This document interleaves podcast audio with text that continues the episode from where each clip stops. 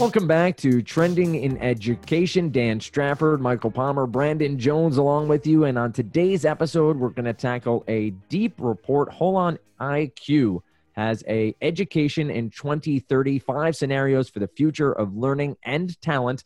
There's a lot to dive into, may spill over into an extra or two, as there's a lot of content to cover. But first, always like to cover the content of Brandon and Michael's lives. Mike, what's new in your world? What's new in my world? I was telling uh, you guys coming into this show, uh, you know, I'm uh, kind of swimming in a lot of information, and uh, I think that's the new normal. Uh, you know, so uh, you know, in the in in the near future or in the recent past, we will also cover the Meeker report, depending on when we want to release our shows. and there's a lot of amazing information that is becoming available to us, and it's an it's an age where you know, like we're all drinking from the fire hose uh, all the time and it's really helpful to have people who can filter some of that for you and curate a little bit of it for you. We try to perform that function but um but it's hard you know and it's even hard to to digest filtered information these days uh, let alone the the kind of the raw data. So uh so i'm good. I mean uh holon who i hadn't really heard about before um holon iq is the name of the the company that that actually put together this uh, analysis. They do really nice work and uh, i would recommend this you know like we try to curate uh, you know to my previous point we try to curate some some like sort of must reads. Um, this i would put up right uh, on par with the Meeker report and the the hype cycle uh, and i actually think the hype cycle is an interesting one to talk about as it relates to Holon. But uh, but I'm good. Lots going on. But uh, but uh, leaning into this conversation. Brandon, how about yourself? I'm great. You know, I like living in the future. I I think this is um, we cover a lot on this podcast, and some of it is about what happened yesterday. Uh, and a lot of it is about what's happening in many tomorrows from now. And and I, I think that conversation about the latter, about the future, is uh, energizing. Uh, I think that there's you know there's there's some of this that you know, people could read as a little bleak, but I think there's more positive in it than not. And so I always feel I'm swimming too. Uh, so I'm in the pool, but the the water is the water is warm. Yeah, I I, I feel. Uh, I feel good when we're talking about the future. We need like uh we need a little floaty raft. Yeah. With like a cup holder. That's right. That's Uh, right. And uh, consider this show your floaty raft and cup holder. Yeah, it's a. BYOB, but uh, Yeah, consider yeah, we well, yeah. we got the we got the floaty raft for Yeah, you. yeah. I appreciate the analogy. Now, Brandon, there is a bit of a list here which we can get to. They there are five subsections, uh, which I know you love your lists. I don't know that there are particularly robots mentioned, but I'm sure we can figure out a way. Oh, to- oh, please. I, I, I dare say, Dan. Well, how prepped are you, my I'm friend? prepped. I wanted to give you the opportunity to celebrate the robots. I'm here for you, Yeah. Brandon. But uh, there's a lot here, and yeah, we- can I? I'd actually like to start with just the the methodology here. So, Sure. and just a, a quick note, I like Mike hadn't heard a lot about Holon.iq uh, before reading this report. Uh, it's uh, it's 61 pages, Yep. and it's there are three or four pretty meaty things. I think we could sort of different dimensions into it that we could talk about. We may not get through all of them. Yep. On this pod, but um, I would recommend that people who are interested in the future, interested in education, Mhm. and in sort of the range of possibilities that could happen because that's i think that's the thing that i like most about this probably is it's talking about a set of different possibilities which aren't you know um you know uh, binarily exclusive Yep. um but uh, for folks who are interested in thinking about where the world might go i would definitely recommend this Mhm. so the they they combine a top down and bottoms up methodology. So I guess they have this also this service called Quid, which I'll I'll, I'll talk about in just a second. Uh, the the top down methodology, they're looking at major reports from World Bank, UNESCO, like all, all these different sources to figure out what they can learn about trends that way. They they may listen to this podcast too. We're we're, I- we're I- trying to confirm that. I was just trying to go fast. I meant uh, Yeah. World Bank, UNESCO, training and education. Yeah. Um, and uh, then bottoms down, they've got this um, it's, it's algorithm driven um, uh, analysis tool that takes a look at you know you feed, it feeds millions, maybe tens of millions of articles through it, Mhm. and starts to build networks of you know like topics. It does word recognition, word recognition, word pattern recognition, Yeah. and starts to build what they're calling these nodes, and Mhm. uh, then runs um, analytics on that to Mhm. see like the, the I'm making air quotes here distance between nodes Yeah. that determines a stronger or weaker connection. So you know, I think part of this is a little bit who knows Yeah. about the future, Right. but I think that this two way approach is is pretty good. Yeah. And, Uh, and and just to build on that too, like their data viz is great. Uh, there's uh, there's there's really good infographics. Uh, it's not, you know, it's not really reading 60 pages. Um, it's more digesting 60 pages worth of charts and slides. But uh, but it's not, you know, this is not like old school PowerPoint deck slides. These are these are information rich. Uh, it's information rich content.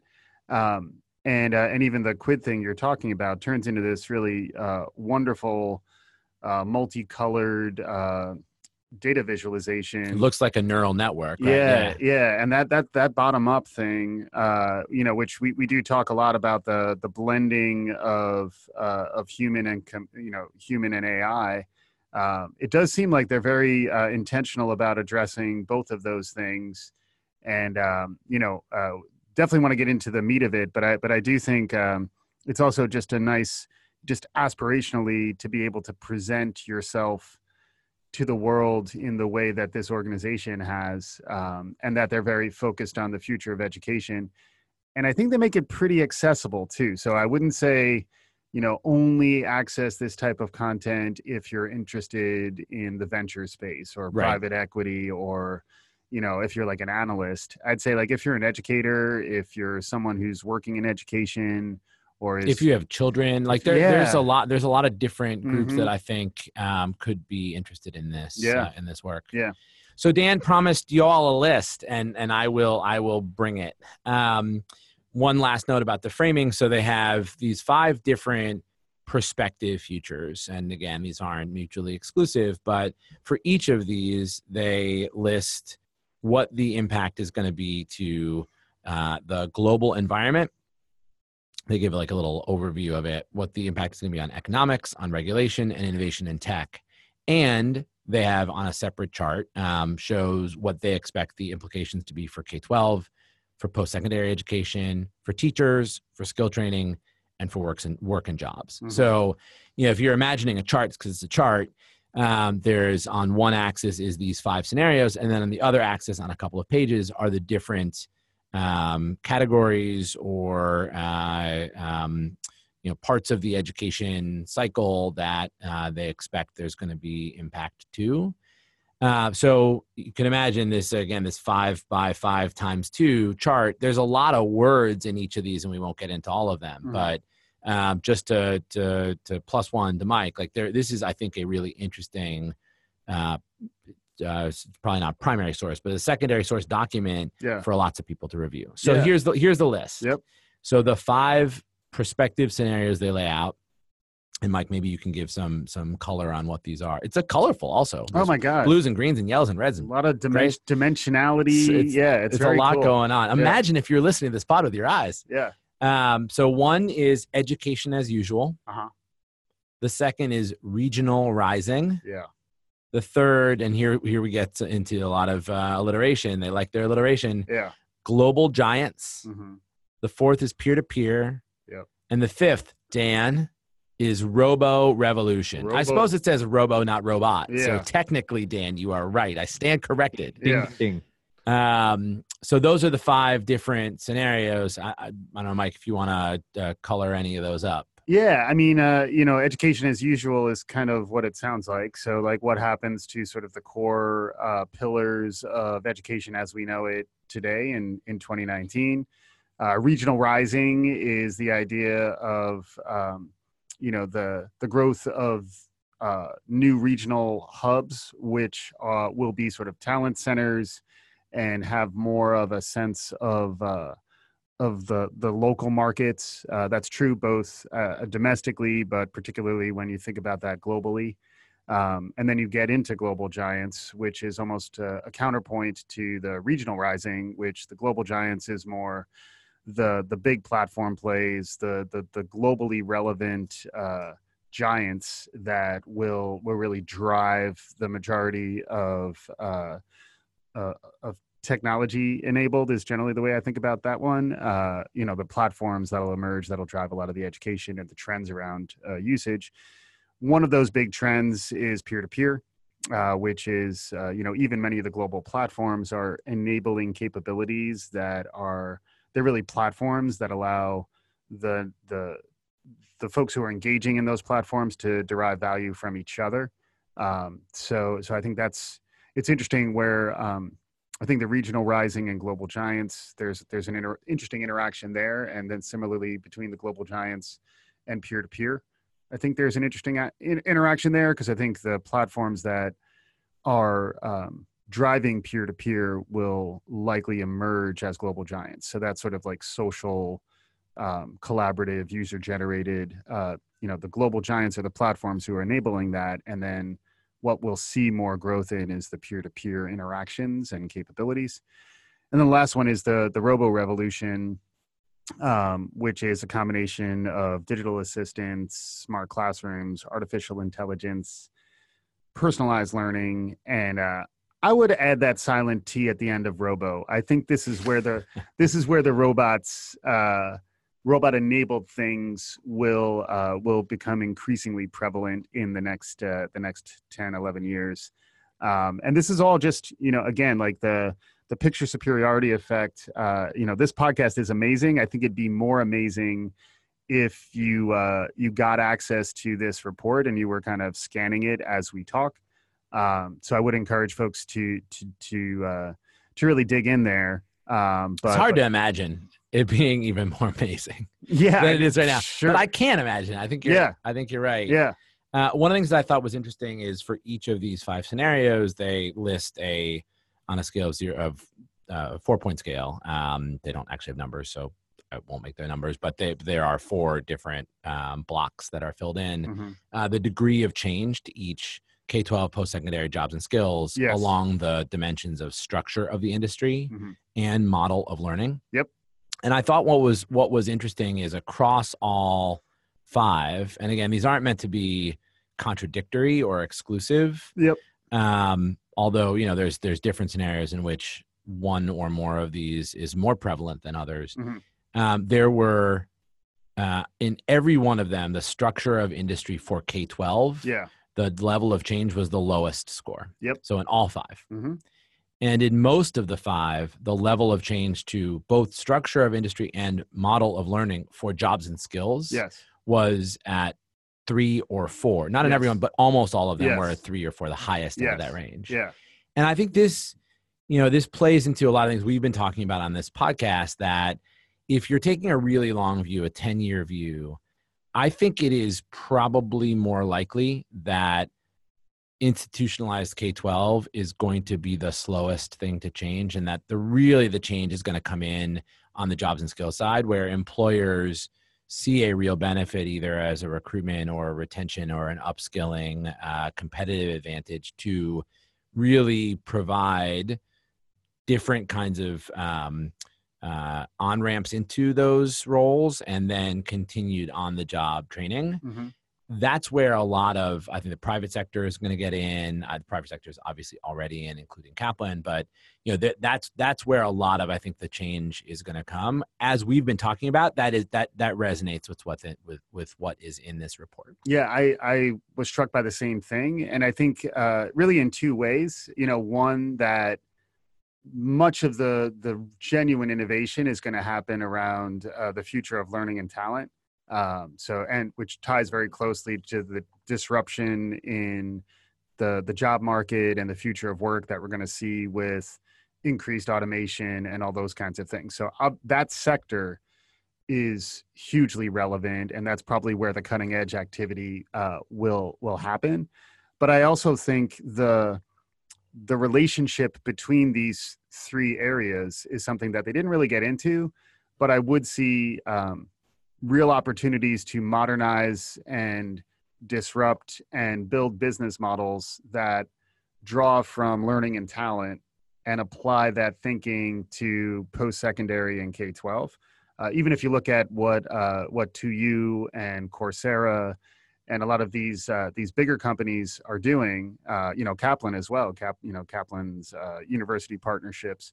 There are places where we're uh, further ahead in the innovation space and understanding the emerging uh, models that we can play with, and then we can uh, you know facilitate engagements probably with post secondary even more so than K twelve to accelerate the the the modernization of instructional delivery for post secondary and uh, i think the same thing is true for k-12 so like even though they're seeing the least movement there that you could argue that that's that's the the space that's going to need the most dedicated focus to to try to you know disrupt and modernize in ways that are are are, are still um, respectful of the the reasons why the why K twelve, for example, is hard to change.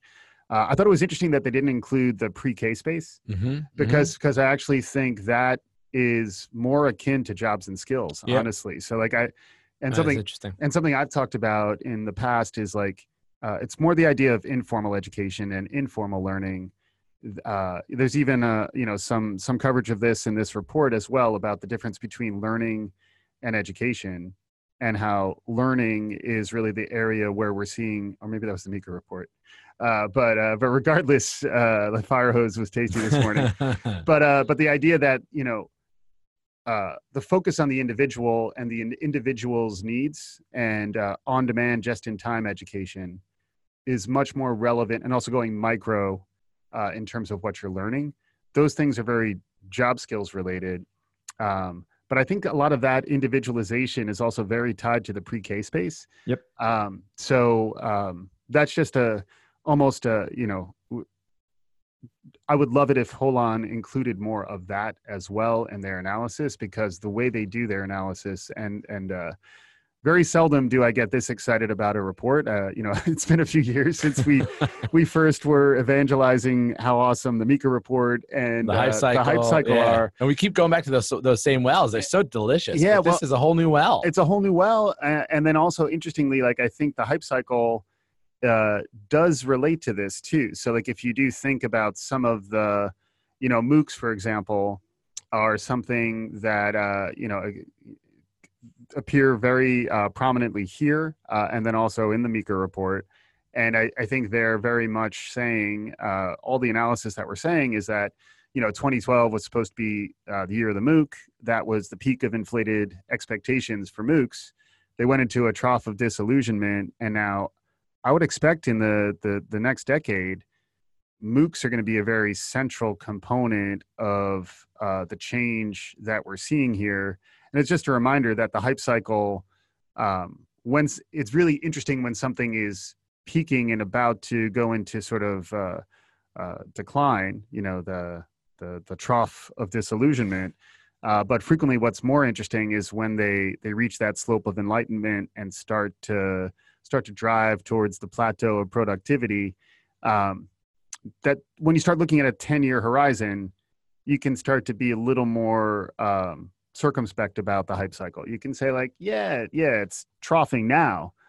But if we're talking 10 years from now, you know, things may come around. Imagine those plateaus. Yeah, yeah, exactly. There are a couple of just quick hits that I, I wanted to get in. And again, there's, there's, I think there's probably more pods worth of material in here on any of these dimensions, yeah. but uh, a lot of this is talking about the, the, economics of the space. So it's saying that this, that education will be a $10 trillion industry by 2030. Yeah which for some context, it was a five trillion dollar industry in 2015. Yep.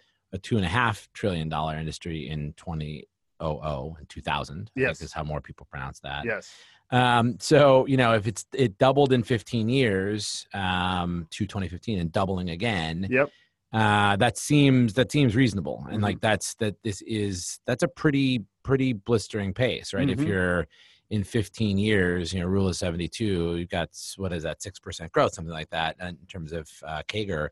Uh, that's that's pretty that's pretty material. Mm-hmm. Um, so that's one. Uh, two, I think this is this is really again, I as I said, I think there are parts in this that you can read as bleak, but there's much more that is really optimistic. Uh, there will be 800, almost 800 million more global citizens with secondary uh, with with at least secondary level achievement yeah. um, in terms of education level mm-hmm. and then another almost 400 million with post secondary yep and just imagine the world when you've got if you believe in the transformative power of education which i think all three of us do and uh-huh. the other guys are nodding for those of you who can only hear us not uh-huh. see us imagine how the world will be transformed over the next decade where you have so many more people with a secondary or post-secondary level of education i think that's really incredible Yeah. um, the other thing on, on related to that note is uh, it talks a lot about PISA scores. So we've talked about the PISA before, uh, international test of uh, of achievement. Um, one thing that was interesting is looking at it mapped correlation with, of GDP to two things: one test scores, and the other was l- number of years of school. Mhm. And the R squared, the correlation efficient uh, coefficient there of uh, the of test scores to GDP as compared to uh, years of schooling compared to GDP is is crazy different. Yeah. So, um, and not just different where it is there's almost no correlation between GDP and number of years of school. Yep. And there is a decently strong enough an R squared of 0.55, like a real number Yeah. uh, between number of uh, between uh, GDP and achievement. Right. And so I think really focusing on if if more if it's the global giants, including governments, if more governments and other you know other bigs see that, I- I think if if they see how they can get a taste of an improved GDP in their country, Yeah. Which whether you're a government entity or whether you're making most of your revenues from a particular country, Mhm. you can that there's a pretty pretty clear through line there. That level of achievement, you can get some knock-on benefit for for yourself by just investing into having a higher achieving population, which Yeah. I think is I think is is really also exciting. Like that's that's again makes makes me brim with optimism if people are thinking that striving and achievement are something that will at a huge population level deliver improved results. I think that's great. Yeah, well, and uh, and I think it does tie to the regional rising idea as well. So, like, if you look, even that 800 million number that you uh, were talking about, who get a post-secondary education, that's a relatively small percentage of the entire globe. Well, that's eight. Just bef- before you, you know, I think your point will still hold, but Yeah. that's that's the change Uh huh. Relative to 2016 numbers. Got so it. there will be, you know, however many there are with secondary education today, whether it's 1 billion, 2 billion, 4 billion, whatever it is, Ah. there will be 800 million more Got it. with the secondary level. Right, right, So right. just the percentage of the world's population that now will have that over Will what increase today it will increase, Significantly, which I think is great. Yeah, and then the percentage increase would be interesting to to understand because because I still think with the population demographics that we're going to see in the the next uh, ten years, with Africa and Asia growing to the extent that they are, the opportunities in the the, the so-called developing world uh, or like emerging markets uh, globally are where I think a lot of that rising Totally. can happen and that's where i think the global giants trying to understand how can they unlock that um, and uh, and then starting to think about this more holistically around each among these five trends you know this does seem very it bodes well for mooc like activity i guess because then you have uh, you have uh, global global giants in the moocs and the mooc partners with other bigger organizations tapping into uh, you know the peer-to-peer uh, educational dynamics that you have within MOOCs that help with job skill development. Um, it's very it, does argue for like a, a somewhat bullish understanding of that uh, direction that we've had that that sort of has been a little bit slow to uh, to rise. Uh, but I think there is there's there's some tailwinds that I think are coming around here, and uh, and I think that's really that's really interesting because I think we tend to, by virtue of being uh, in the U.S. and uh, and maybe naturally having some sort of uh, domestic U.S. orientation just by virtue of being here, when you pull back and you start thinking about these global trends and where the real opportunities are and where like the the capital will likely begin to go, it does seem like there'll be a um, you know the front of the parade and then the the sort of the the leveling up of the rest uh will, will be two very different things that'll be happening and uh and it's interesting to understand how uh again i i, try to figure out where uh you know the the the world is changing uh, just not equally, not at the same rate everywhere. And if we can understand where the cutting edge will be, the big opportunity frequently is providing what was cutting edge to the to like a broader opportunity space uh, quickly. So like I think the the innovation at the tip of the spear will be critical for the future of education, but almost as critical. It's like if you look at how big um, I don't think it's in this report, but I have seen huge numbers around the the size of digital transformation uh, efforts and the the market opportunity of modernizing legacy organizations digitally there's a huge industry around that uh, which is really more uh, you know a b2b industry but if you think about that as an example of these huge opportunities that are really just unlocking the potential that's identified at the tip of the spear um, that's what this type of analysis really does get your wheels turning around um, where where smart investments are, uh, where where big opportunities may emerge, and um, yeah, I just um, I don't I don't know what else we wanted to talk about. Yeah, we're, going to come I, back. You know? I, we will. I just want to add one more yes and on on that. Um, I I do think that. Uh, I'll maybe I'll speak for myself. Have a U.S. centric perspective a lot of the time, and yeah. that's mm-hmm. not because I tried I try to have that. Sure. It's because you know I grew up here. It's who we it's, are, right? It's who we have been. So, but th- there there are this report among others have really it's a really good reminder of exactly what you're just saying, like is where the development developing opportunities are, where investment could and should go. Um, you know, there's a uh, uh, one of the pages lists the six major economies that are making up 80% of the global demand for education. Mm-hmm. I bet, and this is going to be an interesting thought exercise for you listeners right now. If you can think of the six that come to mind, mm-hmm. I think you probably think of three of them off the top of your head. I'm not sure, so I think people would say the U.S. Mm-hmm. and they would be right. China and India. Yeah maybe people would say Brazil, which is actually number six. I'm not sure that everybody would be thinking about Nigeria, which is number four, or yeah. Indonesia, which is number five. Right. And maybe everybody would, and it's just me. But no. like, I, I, think that's a, you know, we've we, uh, China and India are in people like popular understanding as global superpowers economically and educationally. Yep. I don't think that Nigeria or Indonesia necessarily are. And when you think about it you know this this lists in great again data viz form like this lists the number of of the population by education uh, attainment levels. Yeah. There'll be almost 150 million children under 15 in nigeria which is uh, in in 2050 uh, so now they're expanding the scope but in 2050 that's about the same size as the entire us population that will have achieved a secondary uh, degree or post secondary, not both of them to come combine. But if you think about all of the people in the U.S. who have graduated from high school, right, that's going to be equivalent to like the population of Nigeria under the age of 15. Right. So imagine what you know these next 30 years will do in setting up the following 50 years. Like yes. we we have an opportunity. Maybe this is what I'll go out on. We have an opportunity to get like the world more or less right over the next couple of decades for like the forever future. Yeah. So, uh, you know, man, uh, this is exciting. It's yeah. inspiring. I'm, I'm, I'm activated. I, I, I, uh, I like it. Yeah, I, I do too. And, and I would say the, the interesting thing to think about too when you get this global in your perspective because this is very much you know think globally act locally uh, which i keep coming back to and uh, even the way they did bottom up was more the ai side of bottom up there is also the idea of in each classroom uh, you know each of us when we wake up each day we figure out how we want to spend our time.